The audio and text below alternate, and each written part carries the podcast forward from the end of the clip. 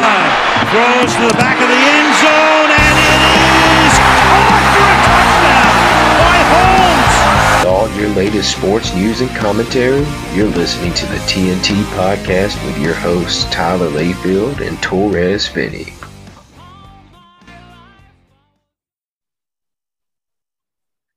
Well, hello everyone, and welcome to another episode of the T&T podcast. As always, it's your guy Tyler Layfield, joined by my co-host Torrez Finney. How's it going, Torrez? What's going on, Tyler? Man, you already know what time it's getting close to that time. So just nothing but hardcore training. But man, I'm excited. Hey, it's also exciting, you know, when you can train, when you get back after training, you come on watch some really good games. So oh, I like that. yeah, sounds like a, like a nice uh, nice day right there. Training plus that is good games. Yes, sir. Yeah. Nothing like it, man. Um, so spe- speaking of, you know, your your sports, you know, obviously we know you're training, but you know, you're you're a big fan of a couple teams. We all know uh, you know, the team that you grew up liking in in the NBA uh, is the Dallas Mavericks. They've had some some recent updates um, with, with some developments within their organization. Obviously, we know uh, that Rick Carlisle he ended up resigning uh, last week, and uh, you know we there was some stuff going on. You know, people have came out and said that him and Luka were kind of butting heads, um, you know, and that there were some kind of takes that people had on who might be the next head coach. They were talking about maybe maybe the assistant coach uh, Mosley uh, who's real close with Lucas. Some people were talking about Jason Kidd because you know he's a former player, won a championship with you guys in 2011. Um, you know, still pretty close to the organization. They ended up bringing Dirk into the front office. Dirk Nowitzki is going to be having a voice in things, so that's good. But uh, things ended up popping last night. Uh, you know, we're recording this obviously um, today, Friday, June 25th, and uh, Woj came out, dropped some news that Nico Harrison um, ended up becoming. It looks like they're. This is pretty much a done deal, but he is going to be coming on as the lead basketball operations role uh, for the Dallas Mavericks. And some of you guys might be saying, because you, are probably like me last night, I was like, who, who is this guy? You know, who is Nico Harrison? Well, apparently, um, so he, he comes from Nike. Apparently, he has a lot of um, of uh, connections within the league and he's been highly sought after over the years. So this could this should be considered a big win for the Mavericks here. It looks like Cuban decided to bring in a guy that could bring talent to Dallas. Uh, because you know, let's let's be real here. Dallas hasn't always been the place that a lot of people are just chomping at the bit to come to, right? We and always get them at the them end of their. We always get them at the end of their career for some uh-huh, reason. Like exactly, we get good players. Like I, I was excited when we got Monta Ellis. Yeah, when we got Chandler Parsons. You know, those are good players, but we got them like at the end. So, you know, that's not, I mean, he, he can go get some guys, but uh-huh. we can never get them directly while they're there. Even even when we got Jason Kidd, you know, those guys, Jason uh, Terry, Shawn Marion, Jason Terry, we won the championship. You know, a lot of those guys was gotten at the end. Yeah. You know, even though we were older and we won the title, it was at the end. So I don't, yeah. I don't know. I, I, I really will hope we can finally get someone within their prime for Luka. For real, it, it, looks like it's heading that way, and it looks like they already have an idea of who they want for their head coach. I mentioned his name earlier, but Jason Kidd. It looks like that's pretty much a done deal as well. Him coming in to be head coach. There's some mixed reviews here. I know uh, our good friend of the show, Jackson Caudill, was laughing at it, cracking on it. Um, I don't necessarily see it as a. I, I don't know how to kind of feel about it. He has the, you know, obviously, like I said, he has the history with the organization, with the franchise. He won the uh, championship with them, and then, you know, but but since he's been a head coach, you know, he hasn't quite lived up to what we all thought he might be. You know, so coming from a Mavericks fan's perspective, what do you see here with Jason Kidd potentially becoming your head coach? Okay, see, um, I could I could see the reasoning behind that. Mm-hmm. Um, a lot of people really didn't like Jason Kidd because everywhere he goes, you know, he can't do really anything. But I look at what Jason Kidd has had to work with for a vast majority of his career. So when he went to the Nets, okay, he took over that Nets team that we all remember that was, you know, super team, mm-hmm. Joe Johnson, every Celtic. Uh, yeah, just about. yeah, I mean, they had every, they literally had everybody way out of their primes all on one team thought mm-hmm. they were gonna win something, got beat in five by uh, the Miami Heat. So then he went to the Bucks. he took the Bucks to one playoff. Uh, mm-hmm. The Bucks, the Bucks wasn't what they were now at that time. Yeah, like to me, I felt like he was developing them. He was given four seasons. If anybody remember, he was fired when they were 23 and 22. Uh, now people say, well, he never won more than 44 games as a coach, but he was never given that many like opportunities. Yeah. Like, I don't think Jason Kidd is that bad. He's never had that guy. He's never had a team with a player like Luka. He was never on a team with a player with that high caliber. When he was on the Bucks, Giannis was Giannis when Giannis was there. Giannis wasn't as developed as he got to now. As time went on, then Giannis like, okay, this Giannis guy is starting to play. But it just takes time. It, it, reminds me a lot like Mark Jackson. A lot of people was like, uh, with Mark Jackson when it was like, oh, well, I'm glad Steve Kerr, you know, finally came on. You know, that helps the Warriors dynasty. I'm, I'm pretty sure he did some good things to help out. Mm-hmm. You know, Steve Kerr did allow Curry to do more than what Mark Jackson did. But in my opinion, I think they could eventually won. I think they maybe, eventually maybe. got to the level they got to. I mean, you can't. I mean, you it's it is hypothetical, but then Mark Jackson did have some barriers on Steph Curry. He didn't allow him to shoot at that rate like Steve Curry. Steve Curry was like, you can shoot like that, but you have to play some defense. Now we still know Curry can still always play that one-on-one defense like that. It was more of a zone defense, mm-hmm. but Jackson was more like, no, he's gonna be on defense. He's gonna we're gonna have this set. We're gonna have this set, and that's not bad, but we we seen the pros and cons to it. We seen like what he done with Curry and what he did with Jackson. I think Kidd's in the same um, boat. He hasn't been given that opportunity to allow himself to fully coach a team up to this caliber. This Maverick team has it. They have the players. Now I believe they got to get one more. Yeah. Um, I know a lot of people been talking. Uh, I've seen a lot on social media. Uh, well, the Trae Young and Luka right now trade was the perfect trade. Yes, I would say that that was correct. That was yeah. the perfect trade for either team. You uh, Trae Young on the Mavs wouldn't be the same Trae Young on the Hawks. Uh, he would be a really good player. Yeah, he wouldn't be the same player. Uh, Luca, Luka to me is is uh he's able to like do. I think he can go any team. I do believe that, but I think the Mavs do fit him. I think Trae Young fits the Hawks, and I think Luka fits the Mavs in that regard. Mm-hmm. Um, now, if you ask me who I think is the better player, I still think Luka is the better player. Yeah, I'll still rock with Luka. Yeah, but there's a, re- there's a reason he's making all NBA teams and Trae ain't. Yeah, that yeah. is true. So that and that's what I look at as well, uh, because they both do have some good teams. Now, I will say Luka Luka finds a way to get all his teammates in, and he can play some slightly good defense. It's okay defense. It ain't all that, but he plays some mm-hmm. defense, and he's able to get his players within the offense, where Trae can as well, but Trae at times he does jack up a lot of shots because he can shoot it that way. He's, yeah, he's yeah, like, he can shoot. Got that Curry mindset. He, he can shoot it that way. But you know, obviously, if anybody's seen some of his percentages, they're not always the best. Nah. But there, there does be games where he can go. And if Luka doesn't isn't hot, he'll start passing, he'll start rebounding, trying to get his teammates in. Thing with the Mavs, they just couldn't hit no shots against the Clippers when it mattered. No. And I mean, if you anybody saw the game, Luka was playing.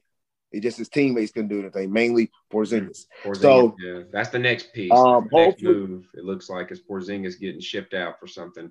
It's just a matter of who's going to come in. So we'll, we'll, we'll as see. he should. Yeah, as he should. You know, Porzingis.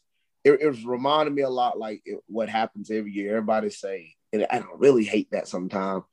Uh, last year was like, man, if the Mavs would have Porzingis, they would have beat the Clippers. And at first, I was like, okay, that could have been true at that time. But then now we have Porzingis, and he played nowhere up to par to what we saw from him last year.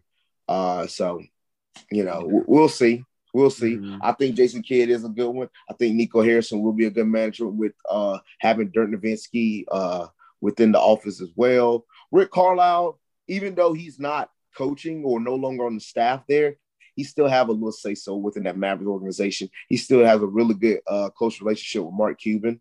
Mm. Um, they said he was the first one to have the strong. Uh, he picked Jason Kidd as one of his strongest contenders to take over the job after he retired. Mm-hmm. So that's one thing about the Mavs to give me that very similar uh, Spurs like uh, yeah. a family vibe within the organization. Not a lot within a lot, not a lot of guys in the organization have some hardship at each other. Everybody's still close after you play on yeah. that team.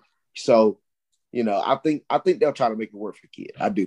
Yeah, yeah, I think so as well. Carlisle now moving on to the Pacers. Um, I think this is a pretty pretty big win for him. Um, he can go in there that um, and there's not these lofty expectations of a championship. Really, it's just you know making the playoffs. If he can just steadily make the playoffs, he's got another good ten years left in him. Is what I saw somebody tweet. So I, I kind of agree with them um, in that um, you know side of things. So um, and other, you know, Torrez's favorite sports teams things. Uh, real quick, the Pittsburgh Steelers. We don't got to go on this too long, but I, I, wanted to get your quick thoughts. Pittsburgh Steelers released David DeCastro, but they ended up later on bringing in Trai Turner uh, to fill in on the offensive line. Now, I did see where there there's only like one returning offensive line starter this year. How do you feel about this move, and what do you see with the offensive line for the Steelers this season? Well, what I've see mainly with the Steelers is we're we're changing up our offensive line a little bit. Um, mm-hmm. I love David a lot Castro. Of bit. Uh, uh, say it again. I said a lot of bit. Oh, we are. I yeah. Mean, we we all know this is Big Ben's. In my, in all honesty, I think majority of everyone in the in the mama knows this is Big Ben's last year. Um, getting a guy like Trai Turner, signing him, uh, he's a Pro Bowl, he's an all, he's all Pro uh, uh, guard. Uh, I think, I truly believe that we're trying to change up the way that we protect Ben and how we establish our run game. Um, Castro, without a doubt, yes, he was a big time guard for us in the run game. David DeCastro is a beast. Y'all should see some of his highlights. Oh yeah, because uh, that brother is at it. Uh, but it's just a change up to like what we're trying to do. Um, it's, it's, it's all about scheming. Okay, with Castro, he's more downhill. Not saying he can't pass protect. He's actually not a bad pass protector. Mm-hmm. I think to surround a certain chemistry around a certain line, you needed to change up a few pieces. Um, I think having uh, Trai there is going to help that a lot. Mm-hmm. Um, you know, we got uh, Najee Harris. Uh, bring it, you know, obviously have him at running back. He's going to bring a different um, he's going to bring a basically a different scheme to how we're going to run that at the running back position. You're not going to see a lot of just straight up downhill like you had with James Conner. We're going to be using him a lot more. Might be seeing a lot more on screens, mm-hmm. a lot more outside tackle runs with Trai. So that's what I see more. And I'm not saying David can't do it, but I think they're leaning more to that because Trai is a little bit younger and yeah. little, probably more athletic. So I think we're leaning more to that. And I just think right now, um, Steelers just trying to put all in what they can do, do the best they can because they mean we got the defense. I have no problem with that. We have defense. Now we just got to make sure we get that stuff right on offense because yeah. you know the team we had last year was a really good team, in my opinion. We just couldn't It's like when when actually run the ball, force Ben to throw, then we became one dimensional, and all our plays were easy to pick apart. I think we have a receiving court. I think we now have the running game. We'd like to get another back behind that. Najee don't want him carrying all the load. Mm-hmm. Uh, but besides that, I'm really confident in what the Steelers got this upcoming year. Uh, going to be a little tough ride. Uh, I think we're playing the uh, Green Bay division this year, uh, the NFC North. Yeah. So it's going to be really interesting. Obviously, you already know we got the the three Heisman winners in our own division uh, Burrow, Baker, and uh, Lamar MVP. So our division is tough, tough still. It's gonna be gonna be fun. Uh, don't really see nobody sweeping really anybody. Probably us. We usually always sweep the Bengals, but we didn't even sweep them last year when it was all hurt. So yeah. don't really see uh, us sweeping nobody. We'd like to. We swept the Ravens, but uh, probably won't happen. But probably putting a little bit with the Ravens.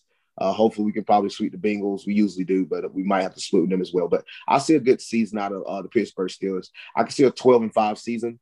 Uh, I just think I, think I think we're confident enough that we can do we can do 12 and 5, 11 and 6. Um, I okay. think we can make it in. We probably can't win the division, just depending on how the other teams do. Uh, but I think we make the playoffs this year again. We make the playoffs again uh, this year again. And on Big Ben last ride, we'll see, man.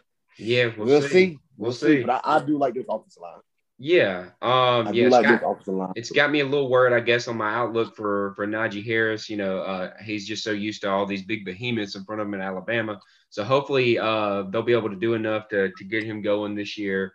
Um, but with that being said, I know you you ended up throwing in the NFC North. How you guys are going to be uh, playing them. So I'll do a quick little plug in, guys. Uh, next week we actually already recorded a podcast for this, but we're doing um, an NFC preview, and we had two guests on the show. One is first time, another it's just been pretty much. I think he said it in the show. It's been exactly a year since he was last on. We're not going to release those names just yet. Two celebrity guests. So, um, you know, we're breaking down all things NFC. That's the East, the West, the South, the North. Um, you know, it, just everything and all things NFC. So be sure be to be on the lookout um, next week for that episode to drop. Um, so moving on to the next topic of today. Um, the to, I think yeah, it was Tuesday of this week. Uh, we actually had the NBA draft lottery, and obviously we know, we know that there's some implications with this, especially with some of these trades nowadays with uh, these protected picks. If the pick falls outside of this range, then this team gets it. If it falls in this range, then this team gets to keep it. All this kind of stuff, right? Um, a lot of moving pieces. So I'll, I'll, read out real quick how it ended up going down. Um, obviously, in the NBA, it's the it's the worst 14 teams, pretty much. You know, are in the uh, lottery, or at least how um, the standings played out. The the worst 14 teams. So number 14 ended up being the Golden State Warriors. As you remember, they ended up getting bounced in the play-in game. Um, so they were number 14. Number 13 uh, is the Indiana Pacers. 12 San Antonio Spurs. 11 Charlotte Hornets. 10 New Orleans Pelicans nine Sacramento Kings, eight was the Orlando Magic, um, and that pick was from the Chicago Bulls. Seven ended up being Golden State again. That's the pick that they got for uh, D'Angelo Russell uh, from the Minnesota Timberwolves.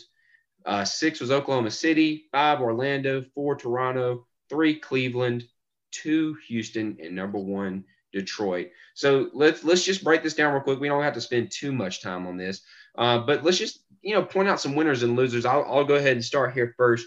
Obviously, the big winner here is the Detroit Pistons. I feel like they ended up um, getting the number one pick here. It feels like I don't know. Ever since we've been around Torrez, you know, since we've been watching, uh, you know, NBA. Obviously, we know about, um, you know, we, have heard the stories of the bad boy Pistons. We remember, um, I, at least I remember for the most part when they ended up upsetting the Shaquille O'Neal and Kobe Bryant Lakers in the NBA Finals. I think it was what no. That's right.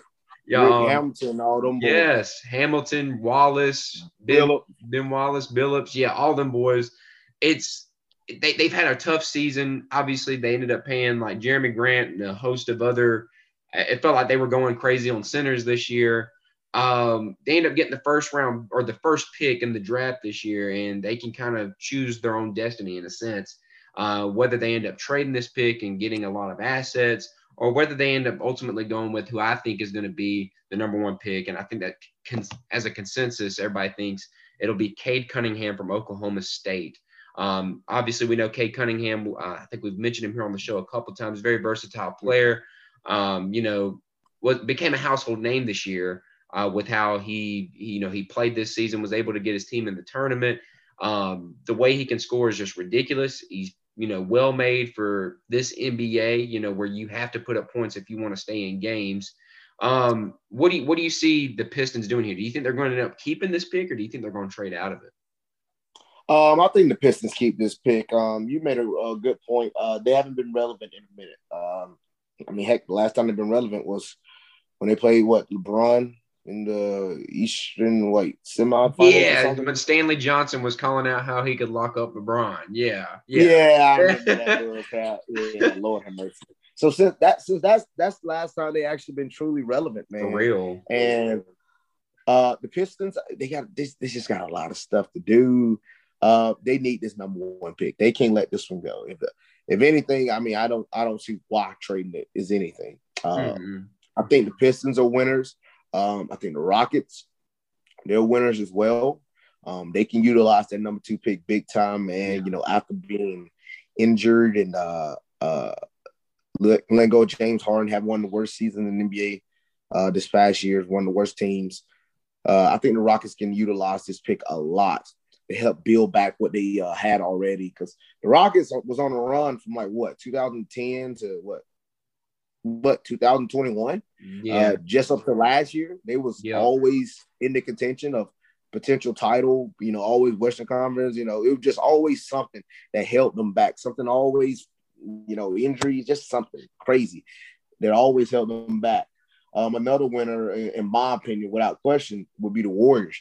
You get the yeah. seventh and 14th pick uh, after just having uh, getting number getting a top pick out of James Wiseman. Um, after you know you made it to the play-in game with not having all your guys healthy. Now you're about to bring an addition. Hopefully, you know at the start of the season they'll be able to have Curry, Clay, and Draymond. No telling how long Clay will be before he uh, actually plays into next season. But I mean, you get another top pick. I mean, look, you get two top picks back to back to back. I mean, heck, you're building up a, a really good bench. You know, some yeah, really good yeah. role players to come in and play instantly. So uh, this Warriors team gonna be good. They're gonna be tough to beat. They will man. Be good. It's gonna be a tough Warriors team. They're gonna be good this upcoming. Uh, so do you do you think they'll hold on to those picks, or do you think they're gonna try to package those things together to try to get some veteran help? I could see that. I could see that. I mean, you you do got some good guys out there on the market uh, that'll be coming out this next next year. I mean, heck, I mean, you never know. You know, Spencer Dinwiddie, you never know. Guys like him, you know, mm-hmm. throw, throw a few picks, him a few money here and there. Uh, you never know dealing with uh, certain teams like the Warriors. They got the money, they got the cap to be able to do it. So uh, it'll be interesting to see if they could trade some away, away some of those picks. I wouldn't be surprised. For real. Yeah, that, they were a big winner um, just because they ended up getting that pick. It was a top four protected pick. So if if Minnesota were to somehow land in the top four, they would have kept that pick. Since it fell out of that top four, Golden State ended up getting it. Uh, and the, the sad thing is, and this ultimately makes Minnesota a loser, but they could have easily probably gotten that pick. They could have they could have positioned themselves well enough to uh, to at least give themselves a shot at getting in the top four. But instead, they it's hard to fault them in a sense but they started trying to win. Like they were actually really trying to win games. They were, that close. they were close. Yeah, they yeah. were. They were trying to win games, and there was probably no chance. There was no chance they were even going to make the the tournament. You know, or not. The, yeah, the play-in tournament. But they still kept trying anyway. they weren't willing to just lose games. Bless you. Uh, they weren't willing to lose the games on purpose to to get in the top four. So eh, that that to me, you know, in um, comparison, it makes them um, a loser here. Another loser, Oklahoma City. Um, they ended up, you know, only picking what I say. They they're ending up picking at number six when they ended up tanking the whole season. They ended up shutting down Shai Gilgeous-Alexander. They ended up letting Horford just go home and chill, and they didn't even break top four. They also, um, I believe, they had they had the Houston pick, um, and the Rock the Rockets. Yeah, yeah, the Houston pick. So if it fell out of the top four, they would have gotten that pick as well. So they potentially could have had uh, two top 10 picks. They ended up only getting one. Uh, so to me, that makes them a bit of a loser. But the good news is Sam Presti, I read a um, article. He he owns or he owns the franchise Oklahoma City. They own 10% of the draft the next few years or something like that. Like it's ridiculous how many picks he's accumulated. So they can package stuff together to trade up if need be. Um, any other players or any other teams that you see being winners or losers here?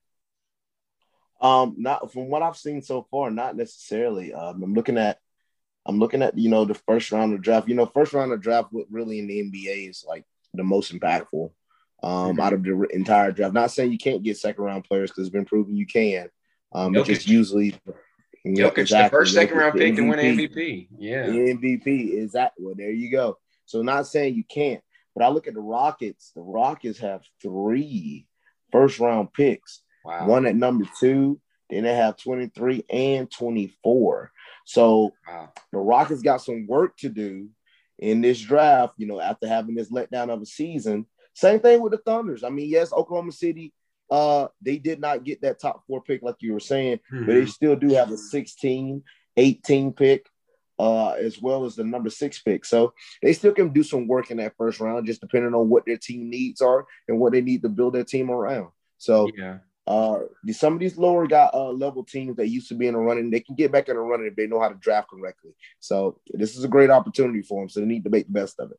Yeah, last winter I'll bring up here is the, the Toronto Raptors. They were able to break the top four, um, even you know after really kind of you know they, they obviously wanted to be a contender this year. They had um, you know Nick Nurse, you know leading the leading the charge. You know a, a well regarded head coach in the league. They still got veterans um, you know, Kyle Lowry, uh, Pascal Siakam, you know, they, they still had people there, Norman Powell, that were good.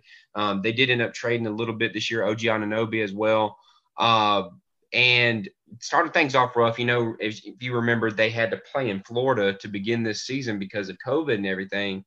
Um, so they weren't even really being able to play at home. So it kind of felt like a little bit of a consolation prize in a sense from the league. Hey, we, we know that you guys went through some tough things this year. Uh, for doing that, we're going to give you a top four pick. So that's pretty good on them. it's it's good to see them kind of being rewarded in a sense, you know, after the tough stuff they've had to go through. Um, the other team that was able to climb in the top four that wasn't supposed to was Cleveland. Uh, we'll see what they end up doing. There's rumors out there that they're trying to possibly trade Sexton, so maybe they can package Sexton with that to get something. I don't know. We'll see.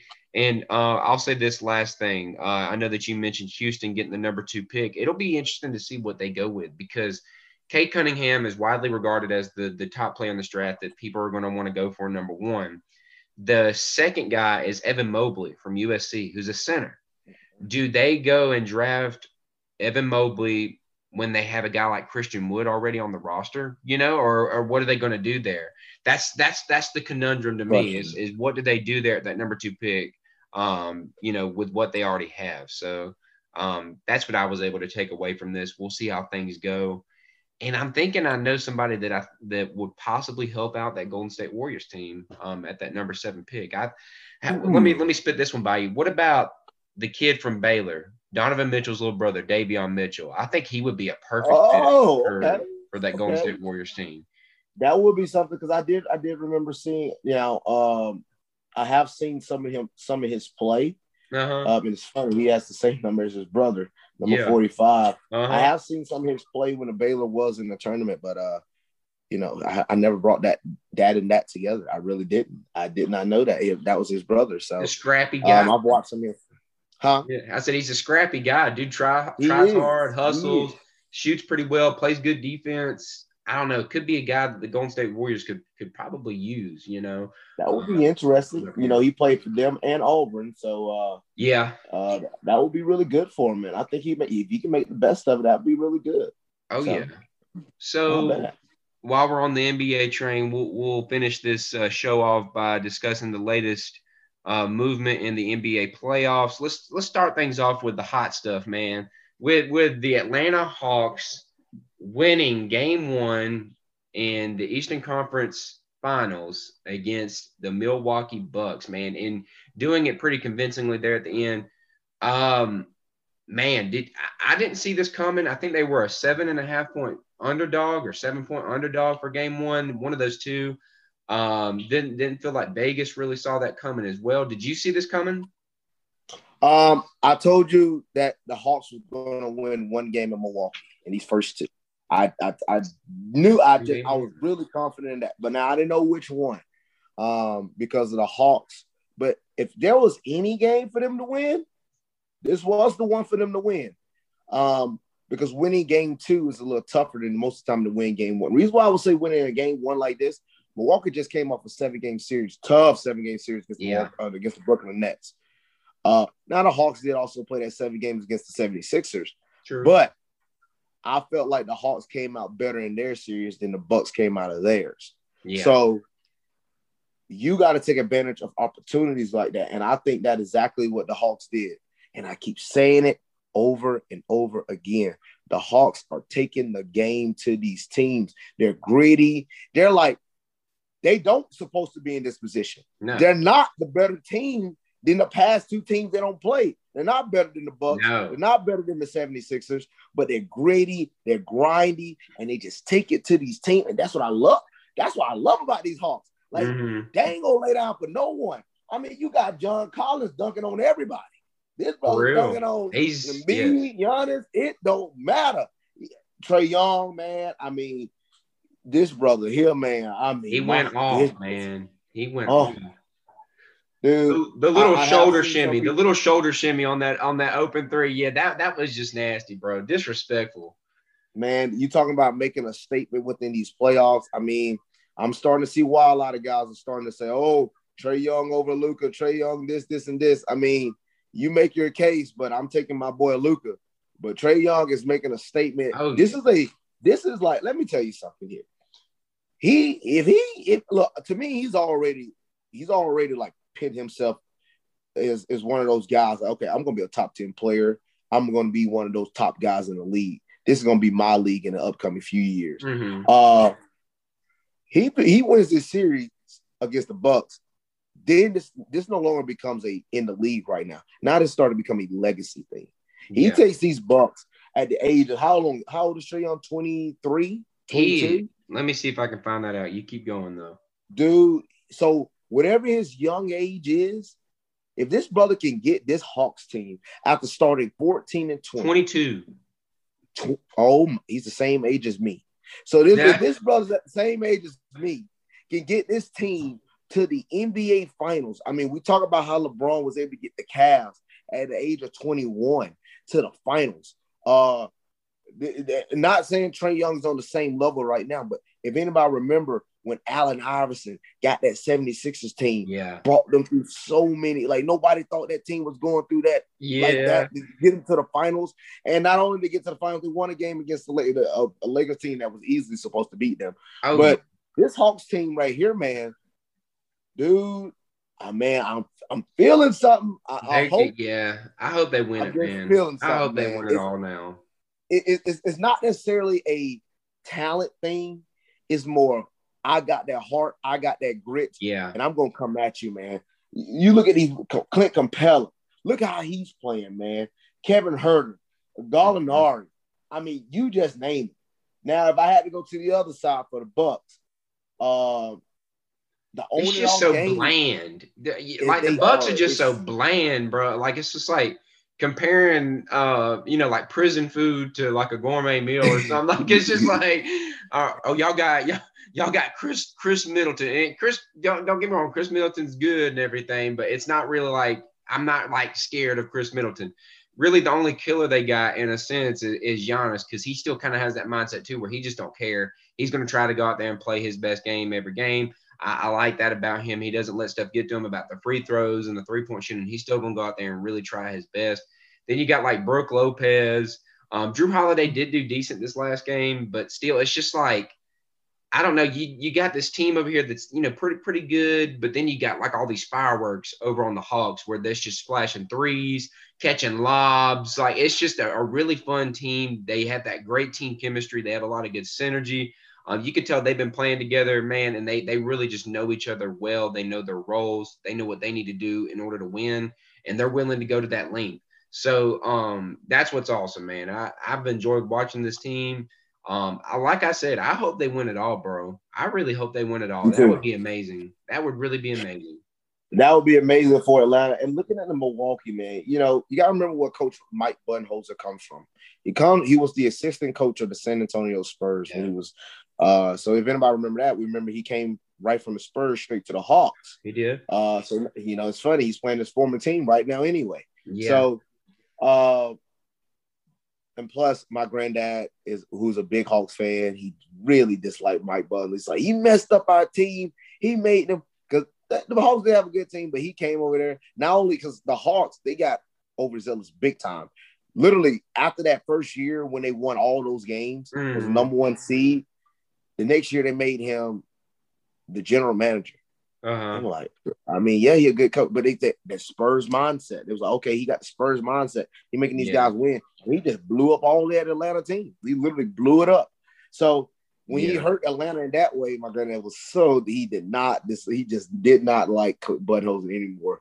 And he's like, he's gonna mess up that Bucks team. I tell you, watch and see. So uh this is more like a revenge game for the Hawks to coach Budenholzer for, for some Atlanta but um, Giannis, man, he is playing. Uh, PJ Tucker, I mean, he just trying to play on defense. Uh, yeah, he Jrue Holiday had a good game. Uh, he, he played really good. But like you was talking about, Khris Middleton, Khris Middleton, he has to play better.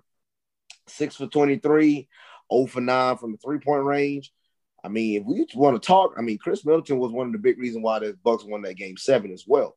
So we can't. Uh, I have to say, Khris Middleton is one of those guys, and uh, he's one of those good. He's one of those guys that's got to help the uh, Bucks. If they want to find a way to win this series, then it's going to be a part of him. He's has to. Their big three, uh, Giannis, Khris Middleton, and Jrue. Or, I throw Jrue Holiday. Yeah, yeah Jrue. Yeah. Holiday. Their big three, they got to play. Everybody played last game for him except for Middleton. He's got to play. Their big three has to play. Um, with the Hawks, the Hawks is just an all around team. It's yeah. Trae Young. You got John Collins. John Collins, he's that he's that guy as well. They get a lot of support from Gallinari, Solomon Hill. They get a lot of good work Bogdanovich, from Bogdanovich. they have a really good yeah. core. I, I like it, man. I, I like they, man. They got a side. They got good depth. They got. They really Dude, do. A lot of guys you can trust I'm, I'm to create their own shot. It's what you need in the NBA now. You got to have guys that can create their own shot, guys that can create for others. and while, while we're talking about the Bucks, um, I figured I would share the poll results uh, from last. Please let me see it. Um, so we, we ended up.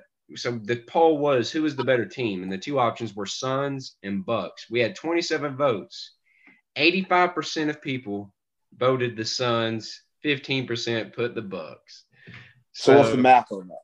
Um, man, I had to. Yeah, yeah. You can do the math if you want, my man. But uh, but that's that's a landslide, my man. So I um, yeah, I, I hate I hate to break it to you, brother, but I told you so on that one. I don't know. I feel I feel like they're definitely the better team. The Suns are definitely the, the better team. See, to me, okay, so that means twenty three people pick the um, twenty three people pick the Bucks. I mean the Suns. All right. So let, let me explain something. For one, I truly believe as a overall team, even with the individual players, that the Bucks can go one for one with the Suns. But we're gonna slowly take our time. We're gonna slowly take our time, and I'm gonna be slowly right. I'm gonna just wait and say I told you also. Uh-huh. Because y'all gonna see the reason why the Clippers are gonna come back and beat these Suns. Um, let alone from let me let, let me go ahead and explain something. This is only we're gonna get to the Suns and the Clippers real quick. All right. mm-hmm. For one, that Suns and Clippers game, game 2 mm-hmm. that was one of the luckiest games a man could ever play. Yeah. I, the de- the definition of luck for the Suns was at its best. Uh, the Clippers' luck was at its worst.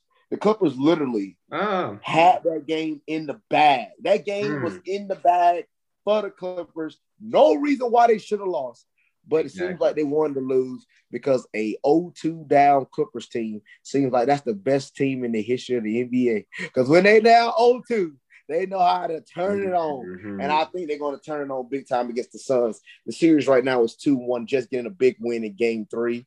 Uh, but I don't I don't see uh I, I, I do see these Clippers. I mean, Paul George, he's playing now.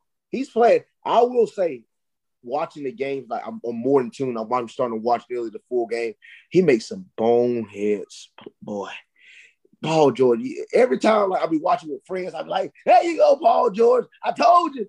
Then he'll pass the ball to the other team. While they direct, and I'm like, for every step you take forward, you take one back as well. You take yeah. yeah like, dude, Come on, George. I need you. I need you. So he's playing good. He's making some good plays. Reggie Jackson, he's played good in both of these back-to-back games in game two and game three. Uh Clippers got hot in game three, but I'm going to give credit for that game two out of the Suns. I mean, DeAndre Ayton, what a play. I mean, that lob from uh, Jae Crowder. That lob, yeah, yeah, Gia Crowder, uh, Jae Crowder, lobbing the ball up right over the net, right over Zubac. I'm still mad at how they was guarding the goal. I'm also mad at referees did not call because he was grabbing on um uh, uh two chest he was grabbing on. Uh, uh, I believe it was Paul George. He was grabbing on his shirt, had his shirt like this, going to the goal, and then going up for the ball. I hated that. The referees didn't call it, but it is what it is. Um, mm. but I can't even blame that, man. Got blame Paul George. No way, no way, mm. no way. You missed two back to back free throws. you yeah. have to make at least one. You have to make at least one, bro. You have to make at least one. He shot 50% from the free throw line. Not only out of all the free throws that were taken, the only other person that missed one, he was one for two, was Trish the Man. Everybody else made all their free throws for the Clippers. Ter- Terrence the only Mann. one that missed, huh? Oh, Terrence Mann. Who's who's been playing? Yeah, really he solid. been playing good. He's been playing, playing good. Really solid. So this Clipper team is more team based. Um, they they they're dependent on everybody.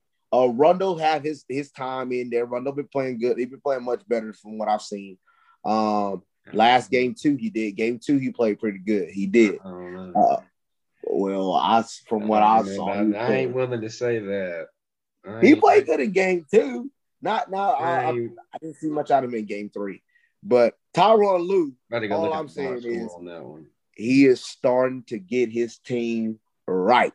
Tyronn Lue. Tyronn Lue does deserve a lot of credit. He has been making good, you know, substitutions and strategies and everything.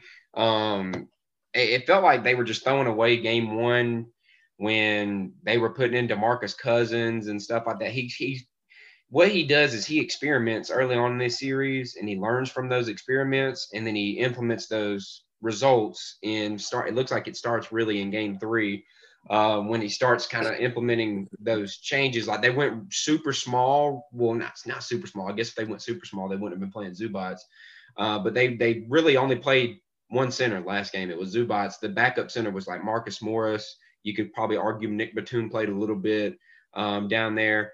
Um, but yeah, I'll give it. I'll give this to you. Um, you know, the game y'all won the game last night. Clippers won the game last night, but for you to sit here and complain about officiating is pretty ridiculous when the free throws severely are lopsided in one direction for this entire series. There's one team that has led in free throws every game. You the Clippers have had free more free throws in every single game. In fact, you about doubled the amount of free throw attempts than the Suns last night.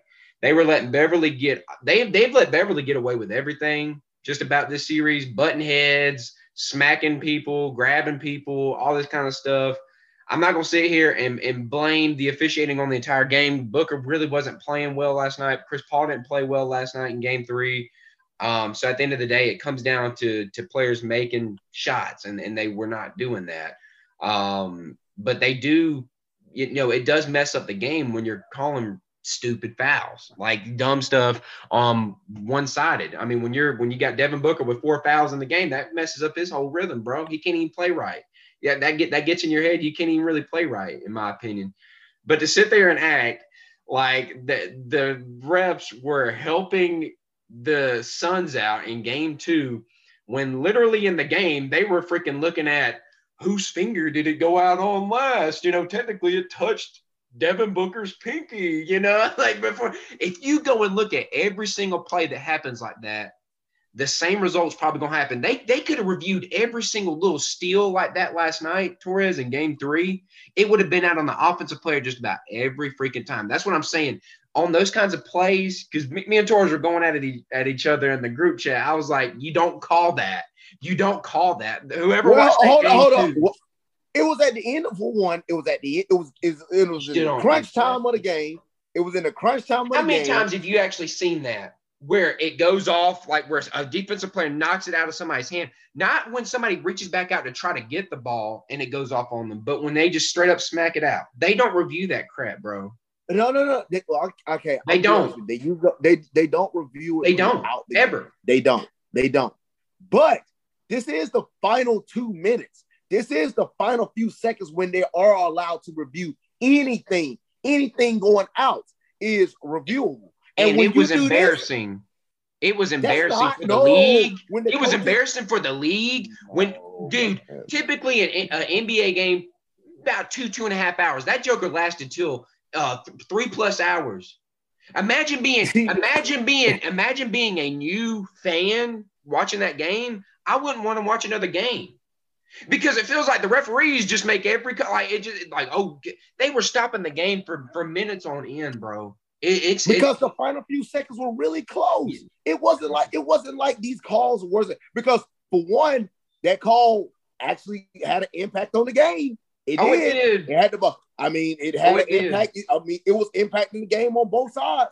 So it showed that it did matter. On both I mean, sides. Did the ball not go out last on, on Booker? It did. Now I you saw the rule you said. You don't look at that crap. Like if I it, just thought of you don't do that. It was like 20 seconds left in the game. Yes. No, that was not. That was not 20 seconds left in the game. That was how, like how much time? Okay, go ahead. time was left in the game? I, will look it back. up while we're talking. I'll look it up. Don't worry. I got you. Because it was not. It was in the fourth quarter, but it wasn't no 20 seconds left in the game, my man. Okay, so it was less than. It was at least less than a minute. It was at least less than a minute. No, I don't even think it was Had that. No, it wasn't even that late.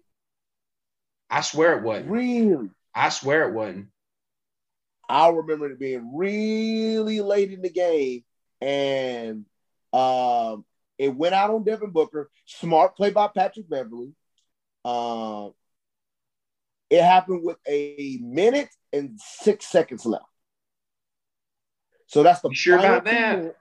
Yes, I'm looking at it right now.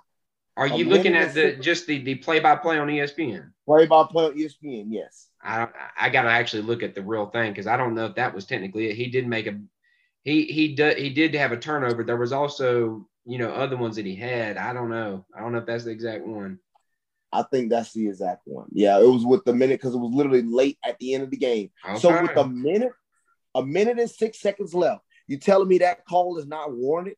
You telling me that call is not for no, real? I don't. I don't. I think, think that call is needed. Just because, just because he Beverley wants to review every single play, don't mean you do that. I, I that's just dumb to me. I don't I don't know. He he's been getting away with entirely too much this series. I'm I'm about tired of him. I ain't gonna lie to you. See, uh, see, you just tired of Patrick Beverley. That's I all am. it is. I'm about tired. I am telling you. I'm see what I'm trying to explain is with these big calls, every call is needed, especially late in those games. You can't sit there and make that case if that you can't make that case late in the game and say that call wasn't needed. There's a reason why. Patrick Beverley said, "Oh, it's mm. out on Booker." There's they do it after every play. There's a, they, they, they, they, do that little motion that you're doing after every play in the NBA now. Um, they want to review everything. I'm being dead serious. Have you not been watching this playoffs? After every yes, I out of I bounds, yes. they do that. They say, "Oh, oh do, do the review, do the review." I, pr- I promise you, they do it, and people are getting tired of it, bro. Like people are really getting. I mean, I'm not gonna say that I'm getting tired of that, but I'm just not really. I don't, I don't know. I, I don't I don't know about that, man. I'm just because a player's saying to review it don't mean it's right. See, I, it, it gets me that you don't want all the play. I, if if I'm if I'm in the game, I want all of the best plays done correctly. This that's just me. I want all of the best plays done correctly. I don't want no what ifs, no what what what would have happened, what could have happened, what should have happened. I want the best plays always happening, the right play always being called. And if that was the right call, in that case, it was, then I'm okay with it. Yeah, mm. I, I, I, don't I don't see the logic behind it. I really don't. I don't I see I see I see that you don't like a lot of calls at once. I see that you want the Florida game to continue. That yeah, does do. disrupt the Florida game. It does disrupt the Florida game. It does. But if I want the right call, then I it, I want the right call at all costs. So be it. So be it. So I hear you. Um, so they're down two one now. Do you, do you still feel really good about your Clippers in this one? Yes. I think I know the I'm answer. still really confident about the Clippers. I, I, I truly believe they win game. They should have won. It's starting like to me, it's starting to really prove that the Clippers, this they should be up 2-1. They shouldn't even, it should they starting to prove that they could be the better team in this series. They mm might be the better team in this series. I think they win game four, they tied up. Game five is where it's gonna tail it off. I think they win game four, they top the series. Game five will prove. Yes, I understand Chris Paul coming back. Uh, yeah, what do you think about that? It looked like they kind of that kind of disrupted the rhythm. Like it felt like all that did. yeah like i don't know it just didn't seem right i thought it was going to add to it but it looked like he kind of um, negatively impacted the team in a sense on the well court. another thing i want to really ask is it just depends on cameron payne as well cameron payne if he's healthy if he's able to come back if he can't play next game that even gives me more confidence that the uh the clippers will win um they're saying right now uh you know he, he's day to day uh with that uh, ankle injury. Hopefully, that ankle injury wasn't bad. Uh, mm-hmm. he, he's he is a he's a key component. I mean, if we want to talk about every team's big three, well, it's well, well, really not. He's actually like their fourth guy. Uh, you got Booker, Paul, and Ayton, but Payne is a big piece, and uh, his he, injury is a big blow to him, man. His, his injury not being there, it would be a blow. It will cause more things. Uh, because y'all remember Payne had a phenomenal game, 29 points, eight, nine assists against the Clippers in game two. So they're gonna need him. Paul gonna have to step up. And it reminds me a lot like when the Paul Chris Paul I was playing on the Rockets, and everybody was like, "Oh man, if he was never hurt, they would have beat the Warriors in 17." Mm-hmm. He came back in 18, and they still couldn't get the job done even with him. I got a feeling that's that's how it's to be a little bit with these Suns. Uh, I think the Clippers just to find a way, man. I think they're just still to find a way and get past this series and still win the title, or not win the title, at least get to the finals. I hope they win the title. That was my pick, but uh, I am yeah. starting to lean towards those Hawks a little bit. But uh, I, I do believe the Clippers are still within this series. They win game four. Game five is going to be in the mix. Game five is going to be the toss up. That's when you're going to see what happens. And to me, whoever really wins game five might win the series. So it's going to be good. It's going to be exciting to watch. Yeah, you're right about that. I'm sitting here trying to find this clip at any at, at any point. I cannot find this thing. I'm trying to find um, that play that we're talking about and cannot find it anywhere. I mean, it happened at the one. It happened at the 106 mark because if you go by the play by play, uh, there was Everybody no more skipping over it though. Is doing this? Yeah, but I, I saw I, I did not see any more turnovers for uh Devin Booker. If you look at the play by play, I see no turnovers for Devin Booker in the fourth quarter, only up to that moment. Mm-hmm. So, uh, and that was a turnover for him. So there was no turnovers by Devin Booker in the fourth quarter except on that play. And we all know what play that was when Patrick Beverley knocked the ball out. And I assure you, with a minute and six seconds left, if that's not a key component, if that's not a key part of the game that needs to be called, then I don't know what is. Because a minute, anything under two minutes does does deserve a replay. I do agree with that. So yeah, a minute and six uh, seconds was the only time Devin Booker was uh, garnered a turnover. And right after that turnover, yes, he had that personal foul on Paul George. So, uh, so yeah, I, I do believe that was the right call. Yeah, I do believe that was the right call. Okay. So uh, yeah, we'll see. Yeah, I'll see if I can find it. We'll we'll we'll look into it, my man. It, you might be right though. It probably was within the the minute. I might be misremembering it now, but that was I don't know you get where I'm coming from though. I just don't on a normal day that ain't that ain't reviewed. And like just because oh. it goes out, I don't know if you knock the ball and it. I, I don't know the way to me. If you if you're the one that causes, I feel like that that should be on you in a sense. Like if only if he help hits his hand, hand. still, he didn't intentionally touch that ball. Like you know, I don't know that that's where I'm coming from. Like the physics side of things. Ah. I yeah, see. I see. Look, this is what I see. I can get your point here if Booker got the ball knocked out and he went out like to try to get it and you know tapped it and it went out of bounds, something like that. Yeah. dude's just sitting there with his hand like this with the ball. Beverley swipes it, it touches his pinky last. He didn't even try to even touch it. Like it's just that doesn't matter. That's just know. like the ball hitting your leg. That doesn't matter. It ain't. It, it ain't. Went out on you. It's not because your ball. The ball wasn't already on your leg. Yeah, but see, that's the thing. The ball was already. The ball was still the last thing it touched before it went out was you. It was Booker. So if that was the case, now if Beverley would have hit uh, Booker's hand and it would have went out and it would have uh-huh. lasted went out on Booker, then yes, that ball does goes does go back to the Suns. But that wasn't the case. Be- Beverley hit all ball. That's like hitting. That's like if Beverley hand the ball would have came on top of uh, Beverley's hand and they would have both been holding the ball like this, it would have turned into a jump ball because he yeah. just stopped the transition of the ball. But that wasn't the case. He hit the ball, and the last thing it touched was Booker. I can see why it's out on Booker. I agree with the call. Only thing I, I mean, if it would have hit his hand, then then yes. If Beverley would have hit Booker's hand, yes, that would have been out on uh, Beverley. But he did not. He hit all ball. Uh-huh. That's the only reason why I agree with that call. But I mean, you said disrupt the flow of the game. I'm thinking it was the right call at the moment. So you know, we'll just see. I mean, yep. we'll just see how um, how uh, everything goes from this point on because I think this is going to be a really good uh it's going to be a really good series, man. Okay. Really series. Well, um, anything else you want to cover before we end today's show?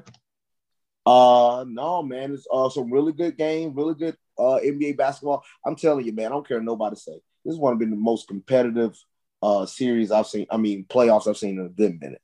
This is really fun to watch. It might not be star studded.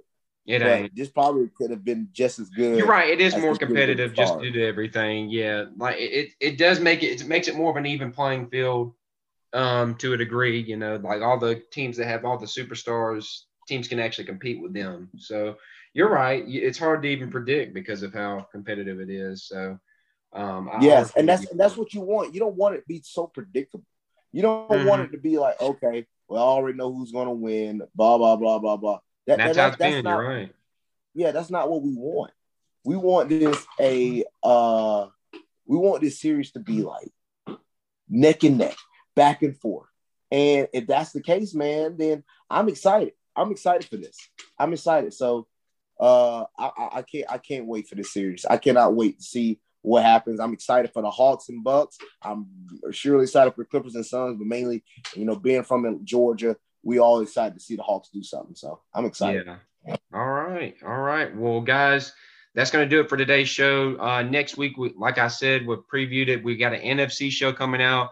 Torrez and I will be, um, you know, recording another show next week. I'll be on vacation. Torrez will be getting ready. It's going to be his fight week. Got his fight next Friday, right? Against uh, TK Mattress. So that's that's going to be something big. If you haven't already, Torrez has posted out um, his Valor Hour that he did with TK. I would give that a listen. Go go check that out because you can kind of hear uh, the trash talk, the the banter between uh, TK and Torrez, both great talkers, as they say on the show. Um, really fun to listen to, man. They both can talk some trash, especially uh, that TK man. We're going, we're going to, we're going to have to shut him up, ain't we, Torrez? Yeah, we're to shut him up big time. Just wait yes, and see. It. Everyone, just wait and see. Oh You'll yeah, see. You'll see. So give that a listen. Torrez, I know, shared that on his like Snapchat, his Instagram, um, all that good stuff. So so give that a listen. If you don't already follow Torrez, go give him a follow. Um, but yeah, we got that stuff coming up, guys. It should be a fun week. You guys will enjoy it. Uh, be on the lookout for it. But thank you for listening into today. Continue to give us those listens by going to Spotify, Apple Podcast, any platform that podcasts are located. Give us that follow on Twitter at the T&T Podcast over, over on Instagram at TT underscore podcast those uh, likes, those shares, those listens, those reviews, uh, those retweets, those shares, those stories, all that good stuff, y'all. Any support and all support matters to us. We appreciate every bit of it. We look forward to more of it in the future. Look forward to growing here as a podcast this year. Uh, so thank you so much for listening to today. And um, with that being said, we'll see you next time. Boom, boom.